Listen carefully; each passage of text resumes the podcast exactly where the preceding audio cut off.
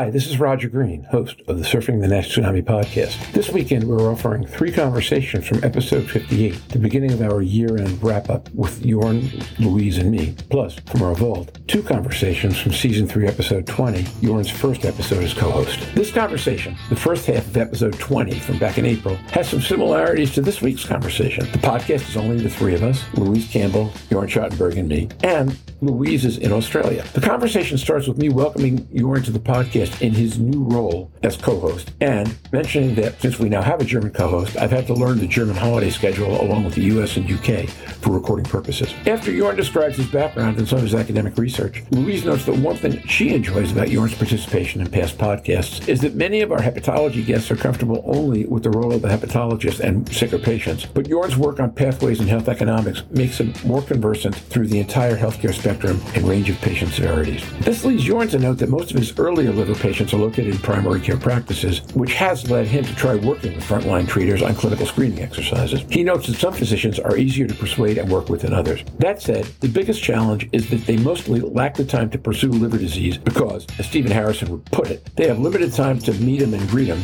before they have to treat him. From there, we discuss the value of different kinds of liquid biopsy and other tests in the context of primary care practices, what a test must be to succeed, and where imaging and artificial intelligence will fit in. As the conversation ends, we discuss referral pathways, test utilization, and the value of this podcast in educating treaters. Along with in person meetings, your joining the podcast was our single biggest change this year. It was fascinating to me to compare where Nashville was when he joined back in April to what we all are thinking just seven months later. So sit back, listen, enjoy, learn. When you're done, join the conversations in our LinkedIn discussion group.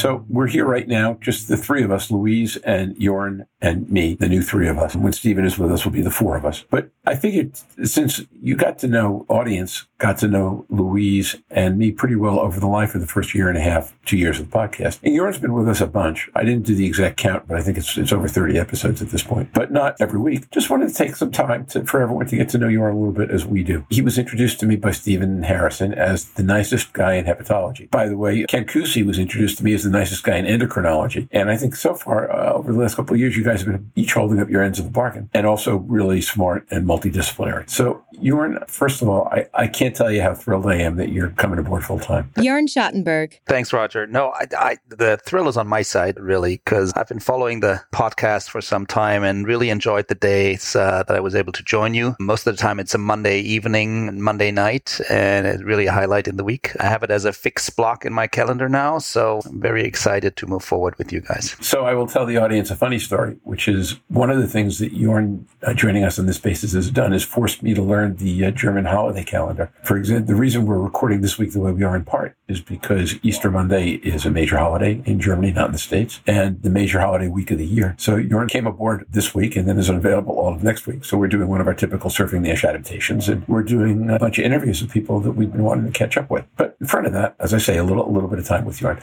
So how did you come to hepatology in the first place? Uh, well, that's a good question. And I have to think some time back because I've been there for some years now. I went to med school after doing the German Abitur, which is the graduation. Actually, I spent part of my high school years in, in Montana. I might have said that one or the other podcast previously, and that was really a fascinating time. Nothing that really coined me towards med school, but coming out of a family where we do have some physicians, I was used to talking about GI issues over dinner with my father, and it kind of coined me towards medicine, I guess. I went to med school in Mainz. Mainz has a fairly big university here, medical program, and trained here both the preclinical which is the equivalent to the college education, and the clinical parts, which would be the med school, as you know it in the US. Uh, one of the typical exercises German med students do is to actually write up a doctoral thesis. And that doctoral thesis coined me towards hepatology, I think, because back in the days, got a new head of the department. He was focused on uh, hepatocellular carcinoma and apoptosis, liver injury mechanisms. I joined the group, started to work at the bench, killing hepatocytes in little plastic dishes. Now, we use different conditions to protect them or foster cell death and that part that in the end resulted in my promotion, promotion, which is the MD degree, kind of coined me towards hepatology. And right after graduating, instead of joining the clinical team and starting residency, I actually went abroad and joined Mark Czaja at Albert Einstein in New York. It's part of the Yeshiva University, and there's the big liver center. It's called Marion Bessin Liver Center. Big center at times. David Shafritz, they did a lot of regeneration back then, and I joined the group, and, and we started, we got into fatty liver disease then, feeding mice, trying to decipher the, you know, the mechanisms of liver injury, just like as I did in my first days in the lab. And really, this is my start in hepatology and NAFLD, even before doing clinical work. First of all, Louise is with us at midnight in Sydney. I guess Sydney? Louise Campbell. Yeah, I'm still in Sydney. Yeah, midnight in Sydney. She and I are going to alternate questions in part to keep her awake at this hour and in part because she'll have better questions than me. But I just want to make one observation, which is my dinner table, we grew up debating politics, which occasionally was vehement, but I think I probably prefer that as mental image of talking about GI issues every night while eating. For some reason, I understand why that would take you in the direction it did. I'm just, you know, visualizing interesting conversations while eating food. Louise, go ahead. Your question to Professor Schattenberg. that's a very official title.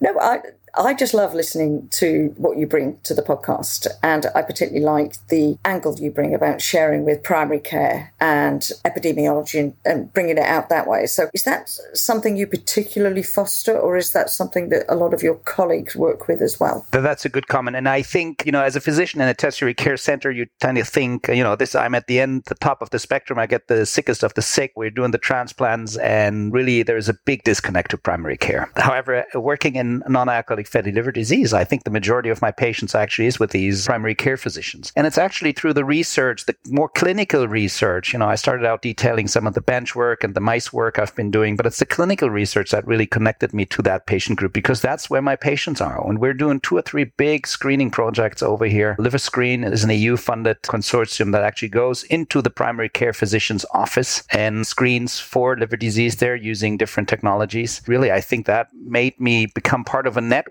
here in Mainz where I have a very close relation to a lot of the primary care physicians that start to see or realize the amount of patients they're seeing. And, and I think we're in, in, exchange with them. And it, it's a very good experience instead of just being isolated in your ivory academic medical center. That's the direction I come from here. So, what can we uh, sort of take from that and share? Because we get a lot of resistance in primary care to wanting to locate, to thinking that they don't see liver disease. So, therefore, it's obviously not there. So were they receptive at the beginning? Were they reticent? Was there a hesitancy about it? Yeah, I think there are easy targets and more difficult targets. Uh, so one colleague I'm working with very closely trained in GI partly, and she was very receptive to this idea. And she's actually handled a transient elastography device herself before going into primary care. And when I approached her and suggested we're going to use this technology to actually screen in your practice, and she was on fire and, and, and did that right away. The limitations for primary care physicians is there's no allotted time to look for liver disease in their busy schedule. There's at not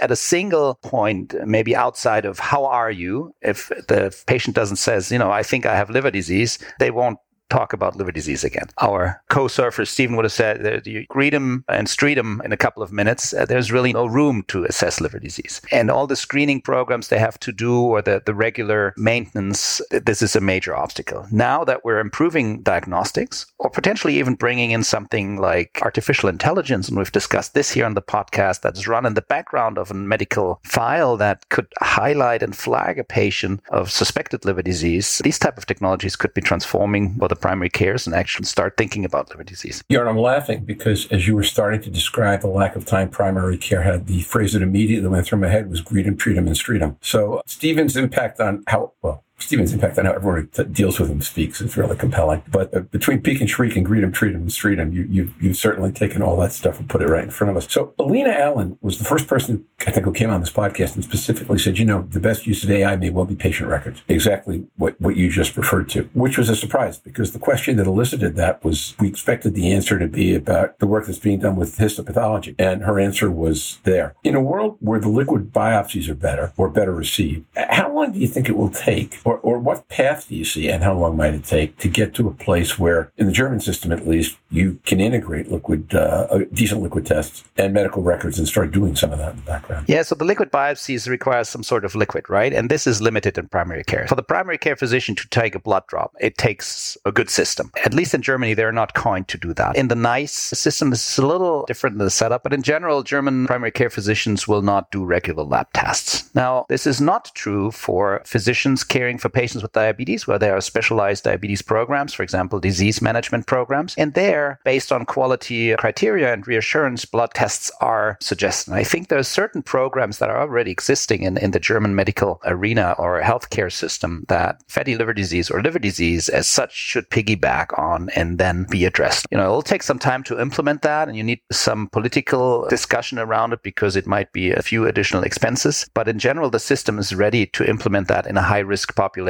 uh, within those disease management programs for diabetes. So, and when that happens, do you expect that FIB4 will be the blood test that comes in? Since it's the one that everyone, one of the things I'm trying to figure out in my mind, and I'm not going to be quick enough to get this right, and I hadn't thought about it before this moment, is what is the value of a test that's inefficient in identifying positives in a 70% positive population. Yeah, well, that test doesn't have a very high value, I'd say. It generates a lot of costs because you have false positives or false negatives, and that's a problem. So I'm understanding your question with regards to diagnostic. Would it be a blood based test or would it be an imaging test? I mean, this is something we've discussed on and off. The liquid biopsy themes, blood based testing will be a little bit easier in the context of high volume populations. If you have populations at very high risk and you can identify them well, I think imaging would probably be handy to be implemented, but the volume of imaging will never be as high as you could uh, offer with blood based testing. One more question, and Louise, I'm going to hand it back to you. So I wonder then maybe if that's where AI comes into play, right? If you've got decent AI in medical records so that you can increase the probability of a positive result, then it might be more efficient to go to a five minute MRE if you have that available to you. Or if you didn't, to go to transient elastography, then to go to blood based, even if you're already drawing blood, because the blood tests aren't predictive enough. Although the NIS4 numbers that we saw with, I guess it was litmus, were actually pretty compelling if I remember correctly. I agree, but we come back to the AI theme. I do see this as an enrichment and at risk definition tool. So, not as a diagnostic tool. It will never establish the diagnosis, but it will enrich the population or exclude certain patients. And the reason why Alina mentioned this should be done in medical records and primary care is because there the delta to the current situation is the biggest because it's not done at all. And if you can use it uh, and you have a fair algorithm, you will identify, even if you leave behind a lot of patients, you can identify maybe some some of the more advanced ones, there's going to be an incremental gain. Whereas on other indications, the AI theme augmenting the picture a little bit or augmenting the histology a little bit, I think the incremental gain from implementing that technology at that level is less. And that's why, in general, I agree with that, her statement there. And I'm supportive of this. And again, you know, we've made one of those algorithms that, in parts at least, has been published at this time. I was just going to keep on the same theme, having listened to the conversation there. And Alina's right. But the AI, I was listening to the podcast that you did with Jeff Lazarus and Jean the other week.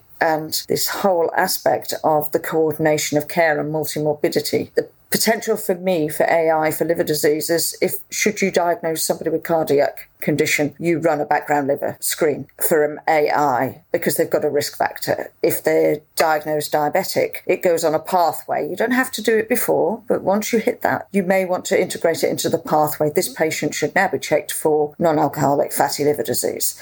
Methotrexate use. This patient should be screened for non alcoholic fatty liver disease. Rather than screen everybody, there is opportunities in multimorbidity care to add it to a pathway that once that patient triggers a pathway, this is an additional a FIB4, an IS4. Should it be X, they get elastography or something similar. We can rule out and rule in in a more specific way using the AI back reading of these patient groups. I think Jeff Lazarus was also saying something very similar in that conversation, which interested me. And you did that beautiful piece when you came on the podcast about your AI back reading, and it was AST that was actually the better indicator, I think, in your study, wasn't it, Jorn? Yeah, well, that, and that again relates to the disease stage. The more advanced they are, the more severe the fibrosis burden is, the higher AST or the ratio AST ALT drops. The entire discussion around implementing these technologies and uh, spending money on expensive tests is at this point in if I look into the German system misses the target because we're not at the point where there is the perception that the disease is there and should be managed actively. And I think we've discussed this a number of times too. And now the AI can help you because it supports the physician even if he's not thinking of the indication. And again, a strength that I see in the entire discussions around the differences in the medical systems and the referral systems in the NICE system, those referral pathways are very clearly defined and physicians are working according to them. They have to do it according to certain uh, triggers and values. Now that limits the medical decision making because you have to do certain things or you can't do certain things. But on the other hand, if it's implemented, it will work. And it's a little bit more freestyle in the German system where you can make that decision or not. And the referral pathways are not as strictly implemented. I think uh, there's optimal, there's, uh, you know, medical care in both systems in their own way, but I don't see as strict referral pathways in Germany. I think a lot of patients are being left behind, even if they have abnormal tests and if they have a significant finding. And that's something that's worrisome to me. And I've been thinking about, you know, how could that be improved? AI is one thing. CME is another thing. And this is, uh, Roger, um, looping this back to you and your questions in the beginning. This is why I would like to be on this podcast because I think the disease is out there and it needs to be addressed and it needs the attention. And if you ask me, where should we go next? I think we got to reach out beyond the experts field and actually start talking to physicians that do see these patients, but maybe do not have the same degree of expertise with regards to testing and treating at this time. And now back to Roger.